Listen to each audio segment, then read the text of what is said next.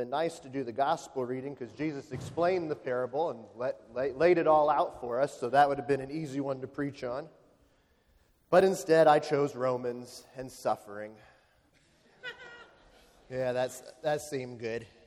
So, the big idea for today is being a Christian does not exclude us from hardships, but even in our sufferings, we have the hope of redemption through Christ.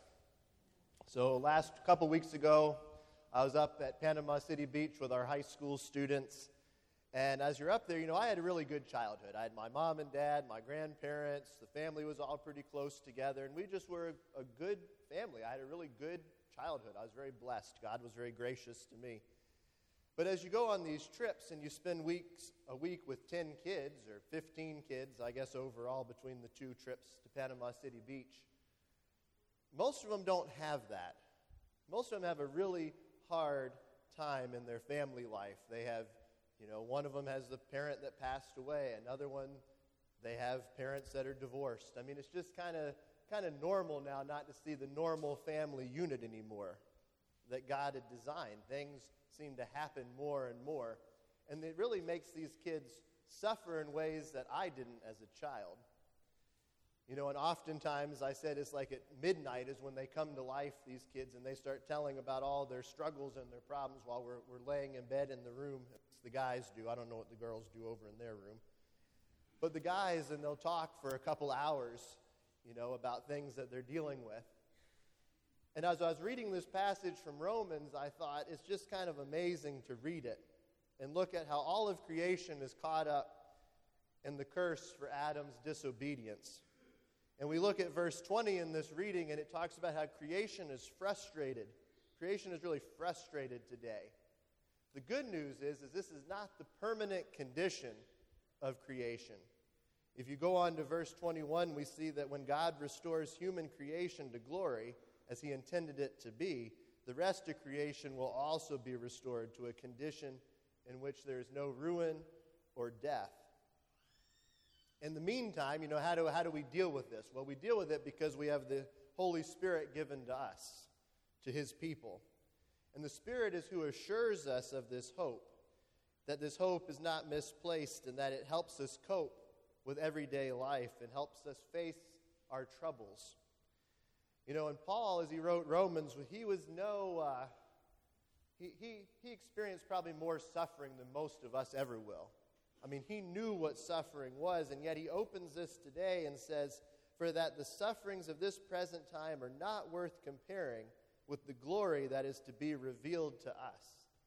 Despite his sufferings, he's still looking forward to the glory that's going to be revealed to us. If we flip over to Second Corinthians, it says this, or Paul says this. He says, Five times I received at the hands of the Jews the 40 lashes minus one. 30 times, three times I was beaten with rods. Once I was stoned. Three times I was shipwrecked. A night and a day I was adrift at sea, on frequent journeys in danger from rivers, danger from robbers, danger from my own people, dangers from Gentiles, danger in the city, danger in the wilderness, danger at sea, danger from false brothers in toil and in hardship, through many sleepless nights, and hunger and thirst, often without food, in cold and exposure, and apart from other things, there is the daily pressure of, on me of my anxiety for all the churches. I don't know about you, but I don't want to be Paul. That's, that sounds pretty rough to me. I mean, that's worse than a country song and all the things that happen. I mean, it's, it's, it's terrible. It's terrible. And it's like you look at this and you go, how can Paul still be saying, follow Christ? Follow Christ. He's still saying that, that the glory's coming, that this is going to be so much better of what's coming. My sufferings don't compare at all to this. You know, we do live in a world of sorrow. Between six and 7,000 people die in the world every hour. That's about 61 million people a year and 5 million are under the age of 5. 7 million die every year from cancer in the world, and 600,000 of those are in this country. 700,000 in this country die from heart disease. We have terrorist attacks, famines, babies born with disabilities, and the list goes on and on. And I think it would be easy at times to say, God must not be in control. God must not be in control if all these things are happening. And I think millions of people opt for that answer. They opt for that answer that God is not in control. There may be a God, but He's just looking down on us like this is a TV show and just watching how it plays out and totally removed from it. But that's biblically is just untrue. If you flip back over to Matthew chapter 10, he says, Are not two sparrows sold for a penny? And not one of them will fall to the ground apart from your Father knowing. God knows even a sparrow. He's in control of that sparrow. It's not going to fall to the ground apart from Him. If you go back to Matthew chapter 8, Jesus calms the storm. The disciples are afraid. They wake Jesus up. He calms the winds and the sea. And at the end of it, they marvel, saying, What sort of man is this that even the winds and the sea obey him? The sparrows are under his control, the wind and seas are under his control. And if you go back to Lamentations, it says, Who has spoken and it came to pass, unless the Lord commanded it? God is in total and ultimate control. And yet, so often we wonder if he is. But he does everything and allows everything for his purposes. So if you ever get that idea that God is not in control, it's simply not true. It's not biblical. No matter how hard it is to see.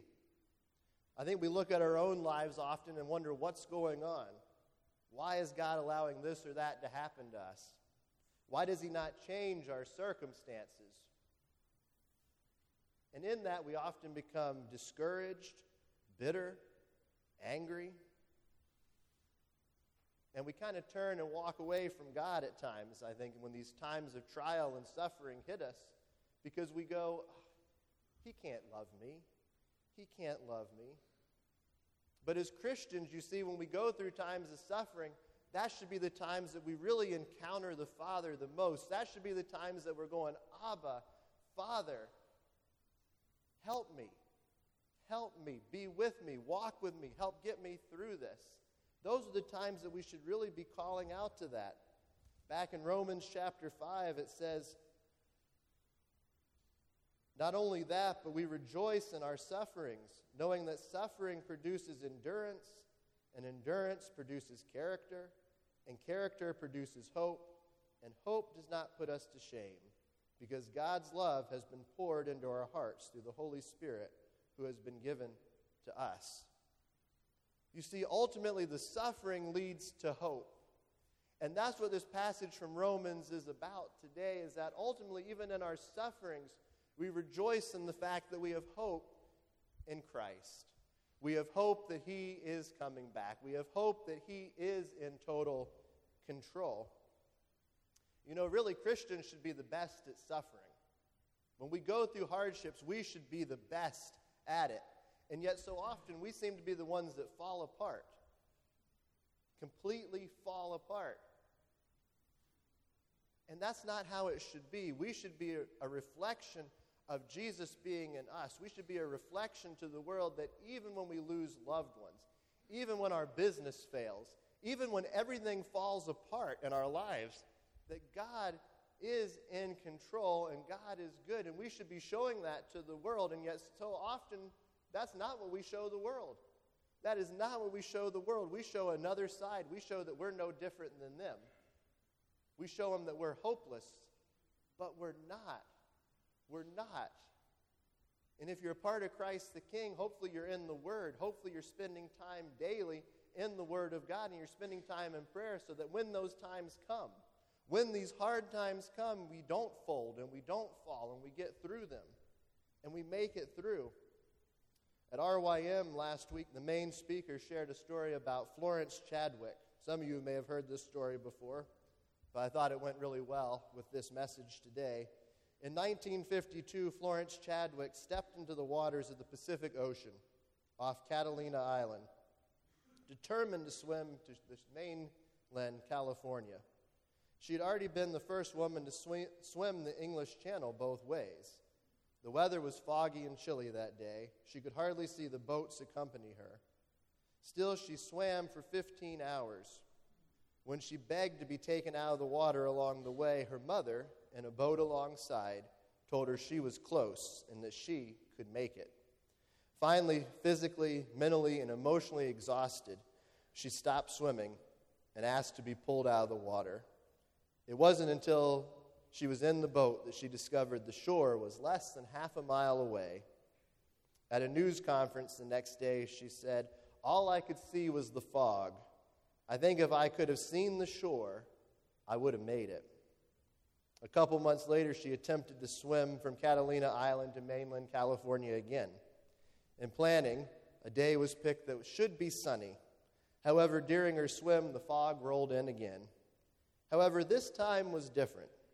Instead of focusing on the fog, she focused on a vision in her mind of the shore and made it. It reminded me of how often in our own lives do we focus on the fog? How often do we focus on our troubles and our worries and our doubts and the depression and health problems and unemployment and financial uncertainty, our strained relationships, the loss of loved ones, and the list could go on. And sometimes we feel like Florence. Let's just give up. Pull me in to the boat. I'm done. But the difference is, as Christians, we do have a North Star. We do have a North Star, and that person is Jesus, and that place is heaven. In Philippians, we're told, Brothers, I do not consider that I have made it my own, but one thing I do forgetting what lies behind and straining forward to what lies ahead. I press on towards the goal for the prize of the upward call of Christ Jesus our Lord. You see, Paul got it. His goal remained to be Jesus. That was his goal. And no matter what he was going through, as he said in 2 Corinthians, no matter what he was going through, his eyes kept focused on Jesus. You see, because when we have Jesus as our Savior, He changes everything. He changes everything about us. One of my favorite C.S. Lewis quotes is this He says, I believe in Christianity as I believe that the sun has risen, not only because I see it, but because by it I see everything else. And that's how we should be as followers of Christ. That's it. Because of what He's done for us, because of what he's done for us on that cross, it changes how we see everything. Everything is now different as a result of that. And yet, so often, we're only saying God is good when things are good in our lives, when we're being blessed. And that's just not reality. That is just not reality. It doesn't seem to matter if you're four years old, or you're 40 years old, or you're 80 or 90 year old, years old. Everyone is going through something. Everyone has struggles. Everyone has difficulties.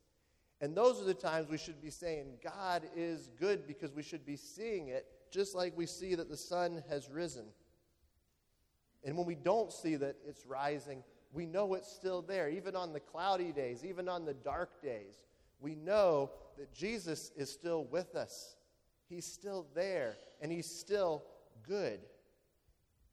Yesterday we had our Anglican fourth day training, and um, the gospel reading was from Mark chapter 6, and it's when Jesus sends out the 12 disciples to cast out demons, um, to minister to people, heal the sick, and uh, call people to repentance.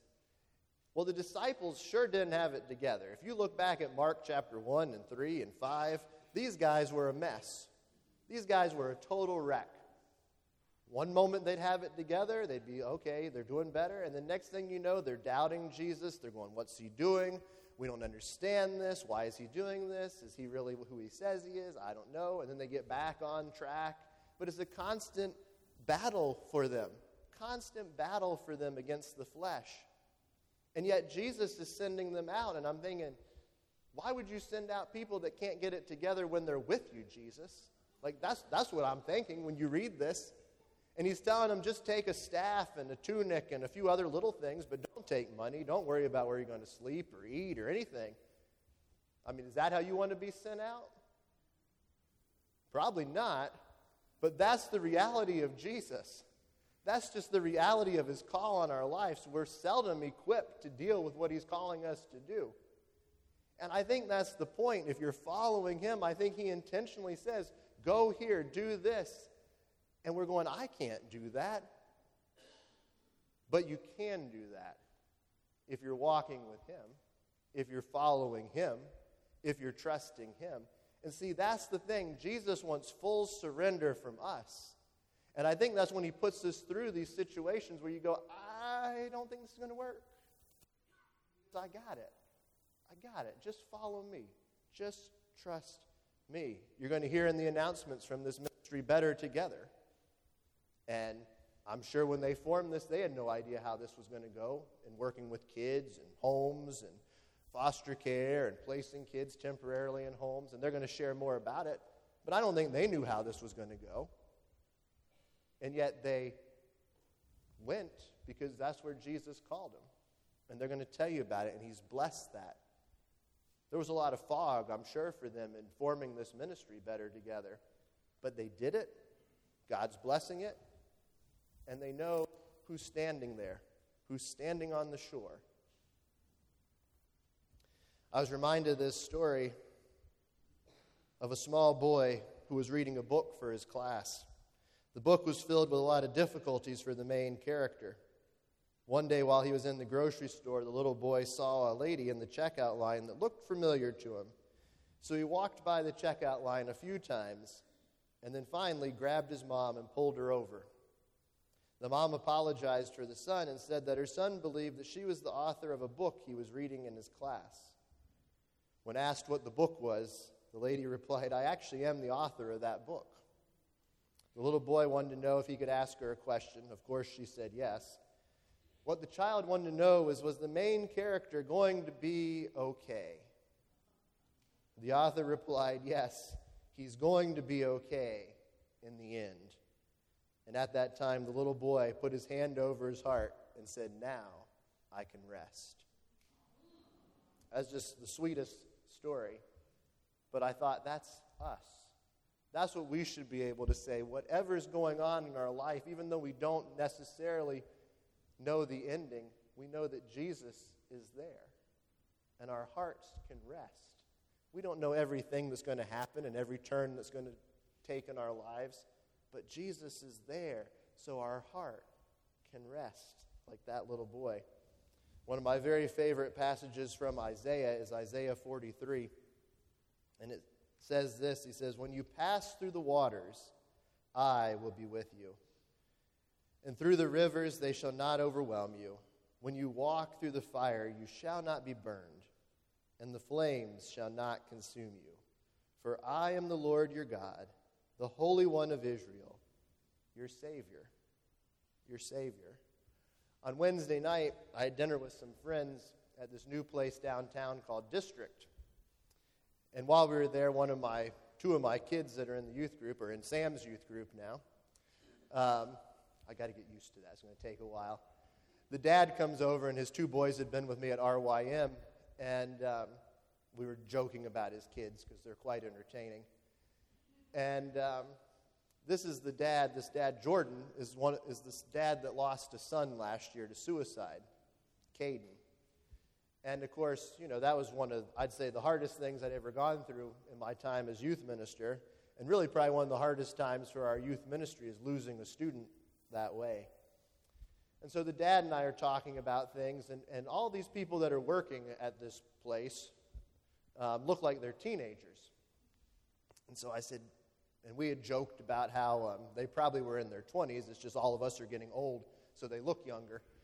And uh, so it gets better, huh? Uh. So anyway, I said, I said, how old's that kid over there with the curly hair? And Jordan goes, 15. So we breathed a sigh of relief that we, we weren't that far off base.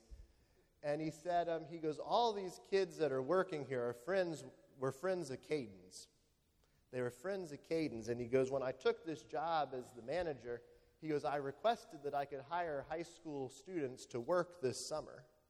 And he goes, My goal was to hire students that knew my son. He goes, Because what I wanted more than anything was for those students to know Jesus. And he goes, I've used this as a ministry opportunity. And he goes, Of course, these kids complain about the heat in the kitchen. And he goes, Well, if you go to hell, he goes, You'll, You're going to know heat much worse than this. he goes, So he's used that kind of as a tool, but he said his goal has been to evangelize them, get them involved in a church and a youth ministry. And he goes, It's really been an amazing summer. He goes, We just opened a couple weeks ago, he goes, but the training started in June. He goes, So I've spent the last month and a half almost with these guys. And he goes, It's been amazing. And he goes, Every one of them has gotten is going to church right now. And he goes, he goes, I've seen a change in them. And so here you have a parent that suffered the worst loss of losing a child and has used it for good to minister to others. And I think that's what this passage in Isaiah and this reading from Romans and our suffering is that we go through these things, and in the end, we know we will not be consumed by the flames because our Lord is a holy one of Israel, our Savior. I hope we don't get blinded by our circumstances and forget that. To finish, in Revelations it says, He will wipe away every tear from their eyes, and death shall be no more. Neither shall there be mourning, nor crying, nor pain anymore, for the former things have passed away. One day, all these things that we're going through will pass away. And we're going to have Jesus with us.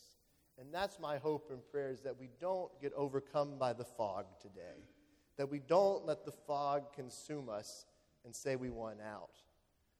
I want us to be a people that can fix our eyes on the shore where Jesus is standing with open arms, ready to greet us. Amen.